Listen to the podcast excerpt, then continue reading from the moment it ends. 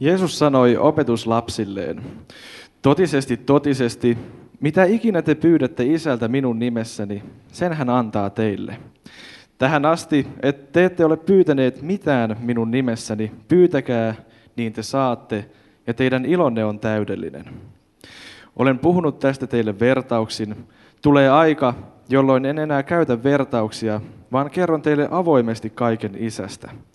Sinä päivänä te esitätte pyyntönne minun nimessäni, enkä minä enää sano, että käännyn isän puoleen teitä auttaakseni. Rakastaahan isä itse teitä, koska te olette rakastaneet minua ja uskoneet, että olen tullut Jumalan luota. Isän luota minä olen lähtenyt ja tullut tähän maailmaan, ja nyt minä jätän maailman ja menen takaisin isän luo. Opetuslapset sanoivat, nyt sinä puhut selvin sanoin, et enää vertauksin. Me ymmärrämme nyt, että sinä tiedät kaiken, eikä sinun tarvitse odottaa, että joku kysyy. Siksi me uskomme, että olet tullut Jumalan luota. Nyt te kyllä uskotte, sanoi Jeesus. Tulee aika, ja se on jo nyt, jolloin te joudutte hajalle, kuka minnekin, ja jätätte minut yksin. Yksinen silti jää, sillä isä on minun kanssani. Olen puhunut teille tämän, jotta teillä olisi minussa rauha. Maailmassa te olette ahtaalla, mutta pysykää rohkeina, minä olen voittanut maailman. Amen. Hiljennytään ensin rukoukseen. Pyhä kolmiyhteinen Jumala, kiitos siitä, että oot antanut meille sinun sanasi, jota saadaan lukea. Pyydetään, ole sinä tänään meidän opettajanamme. Jeesuksen nimessä. Amen. Tämän päivän teemana on siis rukous ja saarnassakin keskitytään rukoukseen. Meidän tämän päivän kohta puhuu rukouksesta totisesti, totisesti. Mitä ikinä te pyydätte isältä minun nimessäni, sen hän antaa teille. Sinä päivänä te esitätte pyyntönne minun nimessäni, enkä minä enää sano, että käännyn isän puoleen teitä auttaakseni. Rakastaahan isä itse teitä. Mm, saarnat on useasti mielekkäämpiä silloin, kun saarnaaja joutuu tavallaan saarnaamaan myös itselleen. Ja tällainen säännöllinen rukouselämä on mulle sellainen, minkä kanssa mä oon pitkään kamppailu ja koko ajan huomaan, että joudun kamppailemaan. Ja tänään pohditaan hieman sitä, että miten rukous onkaan niin vaikeaa joskus, tai säännöllinen rukouselämä, miten sen ylläpitäminen on niin vaikeaa.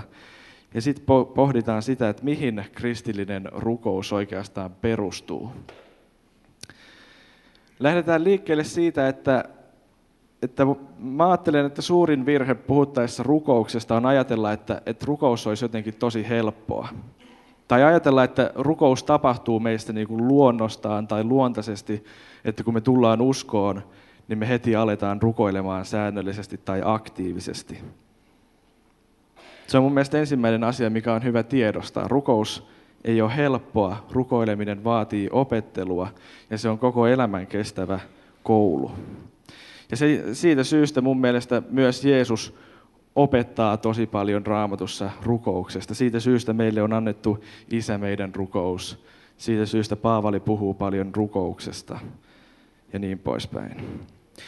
Yksinkertaisuudessaan rukous on kuitenkin helppo konsepti. Mä en sano, että rukous tavallaan on vaikeaa, mutta sen toteuttaminen on hyvin vaikeaa. Rukoushan on Jumalalle puhumista. Konseptina se on tosi yksinkertainen, se on tosi helppo, mutta, mutta kun me tarkastellaan, miten me toteutetaan sitä, niin miten voi olla, että näin helppo konsepti on sitten niin vaikea joskus toteuttaa. Mä en tiedä, samaistutteko te mun ongelmiin rukouselämän aktiivisuuden kanssa.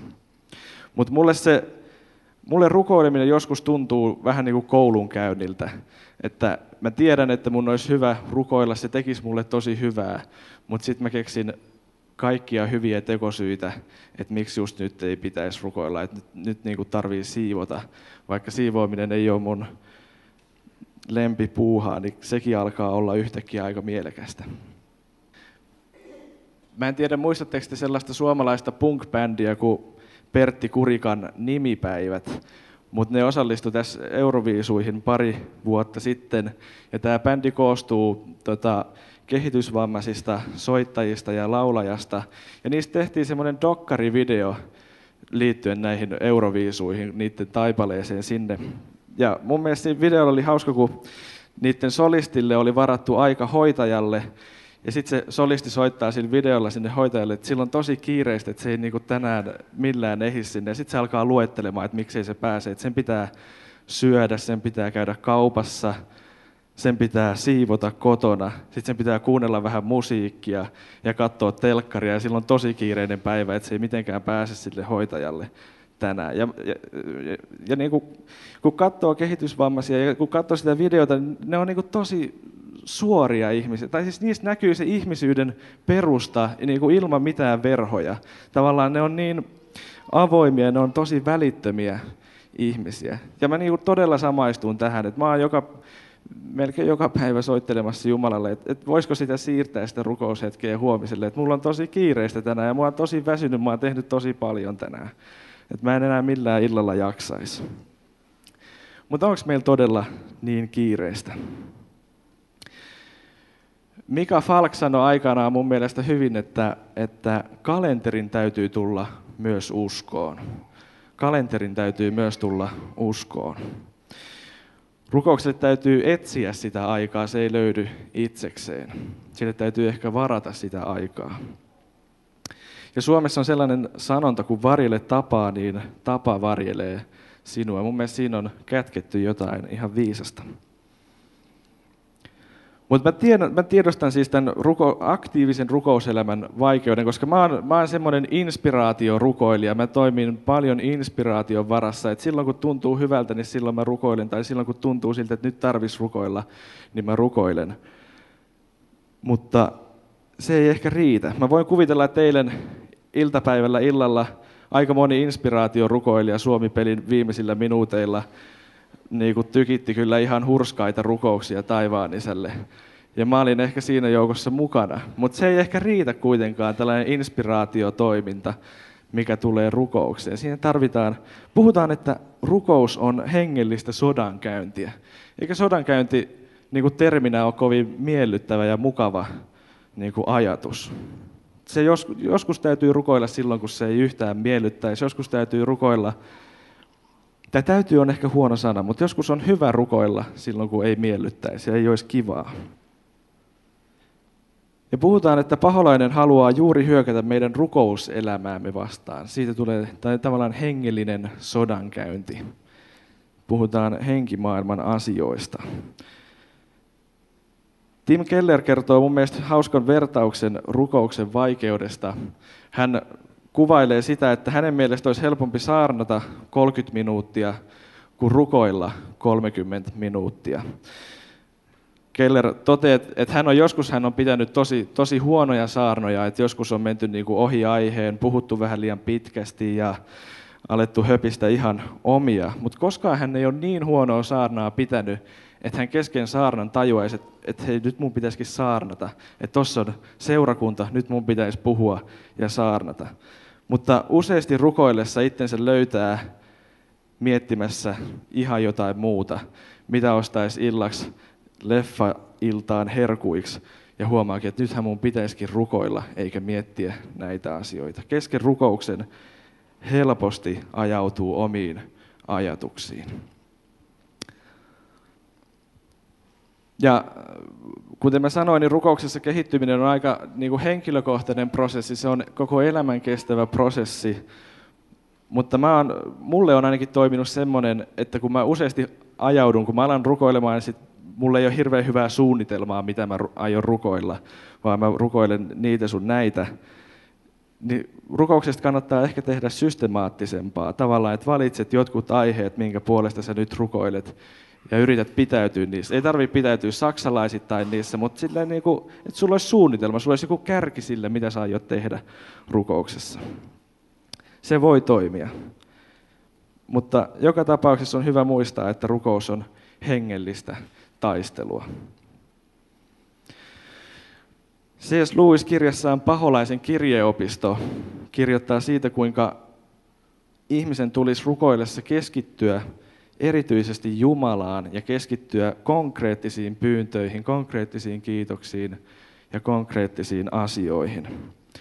Mutta ihmisellä on tapana rukouksessa keskittyä Jumalan sijasta itseensä ja omaan tunnemaailmaansa, omaan kokemukseen ja erityisesti siihen tunnemaailman muutokseen rukouksen aikana.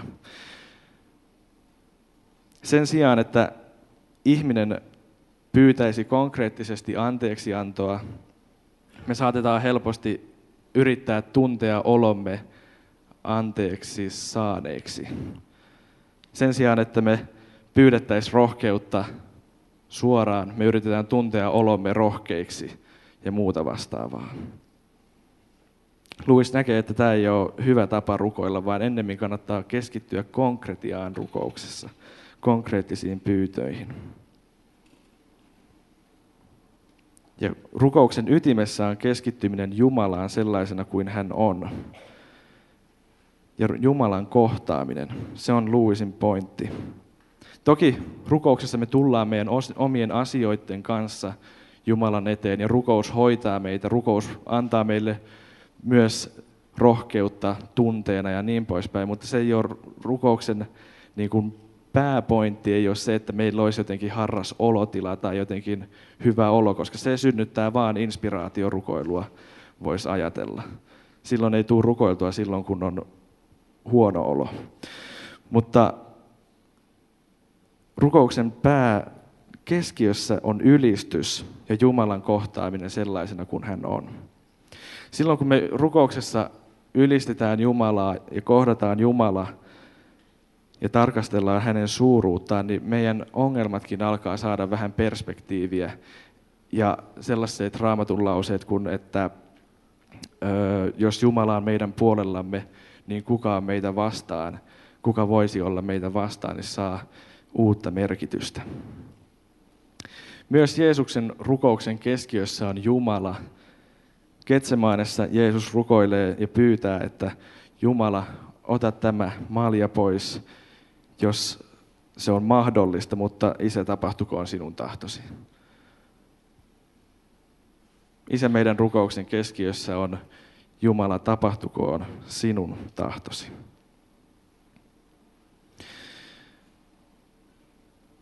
No miksi meidän rukous sitten, tai mikä meidän rukouksen perusta on? Tästäkin mä katsoin, mitä Tim Keller sanoi, ja Tim, se, hänellä on semmoinen lähestymistapa, että kun me kohdataan ylipäänsä ihmisiä, niin me, me tiedostamatta tai tietoisesti oletetaan, että mikä meidän suhteen perusta on. Mikä mun, tota, millä perustalla mä lähde, lähestyn jotain ihmistä.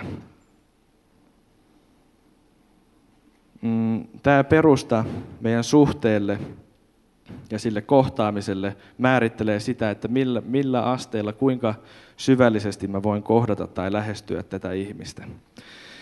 Esimerkiksi jos Helsingin kaduilla mennään tapaamaan tuntemattomia tai pyydetään joltain tuntemattomalta jotain, niin se on aika rajattu, mitä me voidaan pyytää ihmisiltä. Me pyy- voidaan pyytää ehkä, että, että, mihin, että ne opastaisivat, miten mä pääsen johonkin paikkaan, tai ne kertoisivat paljon kello on. Mutta hirveästi sitä pidemmälle ei voi mennä, että se niin kuin, mm, kohtaaminen olisi normaali. Et mä en voi pyytää toiselta, että voiko mä saada sun hatun, koska se näyttää hyvältä, tai voiko mä saada sun laukun, koska se on hieno.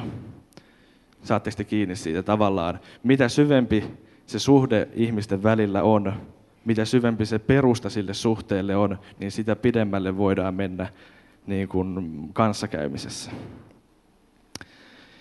Ja Kellerin mukaan Jeesus opettaa, että raamatussa on niin kuin kaksi ääripäätä rukoilemiseen, kaksi ääripäätä, kaksi ääripäätä tällaisissa suhteissa, miten kohdata Jumalaa rukouksessa. Toisaalta ihminen voi kohdata Jumalaa ikään kuin bisnessuhteen kautta.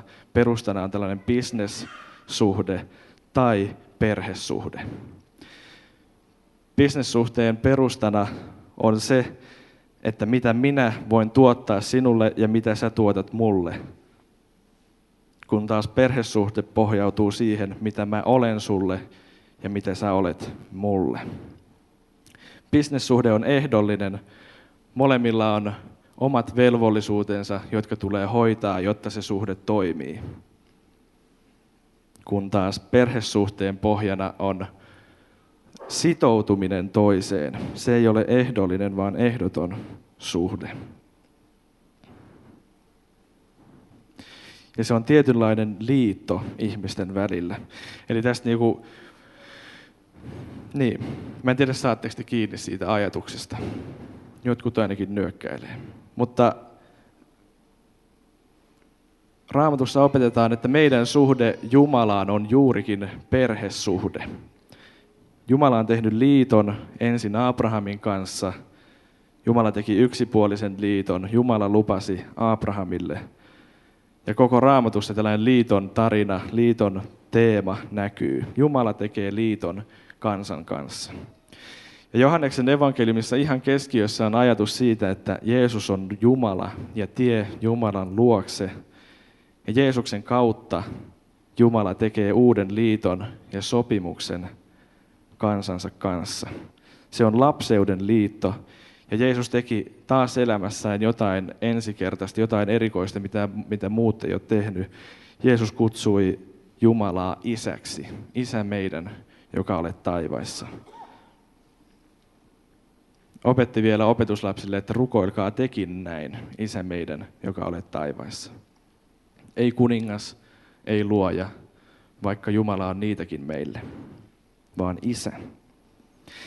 Jeesuksen ansiosta me voidaan kutsua Jumalaa isäksi ja täydelliseksi isäksi, niin kuin tuossa Uuden testamentin lukukappaleessa mainittiinkin, että niin kuin isäsuhde kuvastaa Jumalaa.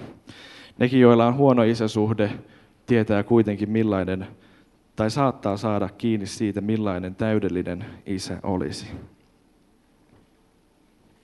Jeesuksen kautta me saadaan adoptio-oikeus Jumalan lapsiksi. Ja Jumala on meidän isämme. Tämän päivän kohta puhuu, että rakastaahan isä itse teitä, koska te olette rakastaneet minua. Isä rakastaa meitä samalla rakkaudella kuin hän rakasti poikaansa. Ja siinä on meidän rukouksemme perusta, siinä on meidän rukouksen valtuudet, me rukoillaan Jeesuksen nimessä isän lapsina. Jeesus on avannut tien Jumalan luo. Abrahamin liitossa vaadittiin aikoinaan uhriveri. Ylipappi meni kaikkein pyhimpään uhriveren kanssa suurena sovituspäivänä. Mutta nyt Jeesus oli se iankaikkinen uhri, joka avasi tien Jumalan luo. Kun Jeesus kuoli ristillä, sanottiin, että temppelin väliverho repeytyi kahtia. Ja tämä temppelin väliverho oli just siellä kaikkein pyhimmän, missä ajateltiin, että Jumala on ja missä Jumalaa kohdataan ja muun maailman erottajana. Ja nyt Jumalaa voidaan kohdata kaikkialla Jeesuksen nimessä. Eikä siinä vielä kaikki. Jeesus avasi tien ja lähetti pyhän hengen meille, että me voidaan rukoilla ja pyhä henki puolustaa meitä rukouksessa ja rukoilee meidän puolestamme. Mä luen roomalaiskirjeestä teille pätkän. Jos nyt hänen henkensä, hänen, joka herätti Jeesuksen kuolleista, asuu teissä, niin hän, joka herätti kuolleista Kristuksen Jeesuksen, on eläväksi tekevä myös teidän kuolevaiset ruumiinne henkensä kautta, joka teissä asuu. Sillä kaikki, joita Jumalan henki kuljettaa, ovat Jumalan lapsia. Sillä te ette ole saaneet orjuuden henkeä ollaksenne jälleen pelossa, vaan te olette saaneet lapseuden hengen, jossa me huudamme Appa, Isä. Me saamme kutsua Jumalaa isäksi. Vaikka rukoileminen on joskus vaikeaa, se on joskus haastavaa, yksinkertainen konsepti tuntuu vaikealta, niin me saadaan uskoa näihinkin sanoihin, että te olette saaneet, ette ole saaneet orjuuden henkeä ollaksenne jälleen pelossa, vaan te olette saaneet lapseuden hengen. Meidänkään ei tarvitse suhtautua rukoukseen pelolla. Meidän ei tarvitse sitä pelätä, vaan me saadaan nähdä rukous lahjana eikä velvoitteena. Meillä on mahdollisuus jutella Jumalalle. Meille on avattu se ovi. Sillä lähestymistavalla rukouselämästä saattaa tulla helpompaa, jos me ei nähdä sitä joka viikkoisena, jokapäiväisenä velvollisuutena, vaan suurena mahdollisuutena. Jumala siinä meitä auttakoon. Hiljennytään rukoukseen. Kiitos rakas taivaan Isä siitä, että me saamme kutsua sinua isäksemme ja lähestyä sinua rukouksessa. Pyydetään, että tapahtukoon sinun tahtosi meidän elämässämme. Haluamme turvautua sinuun, sillä luotamme, että, että Isä, sulla on hyvä tahto meitä kohtaan ja valta ja voima aina ja iankaikkisesti. Aamen. Noustaan tunnustamaan yhteinen kristillinen uskomme. Minä uskon Jumalaan, Isään kaikkivaltiaaseen, taivaan ja maan luojaan, ja Jeesukseen Kristukseen, Jumalan ainoaan poikaan, meidän Herraamme, joka sikisi pyhästä hengestä, syntyi neitsyt Marjasta, kärsi Pontius Pilatuksen aikana, ristiin naulittiin,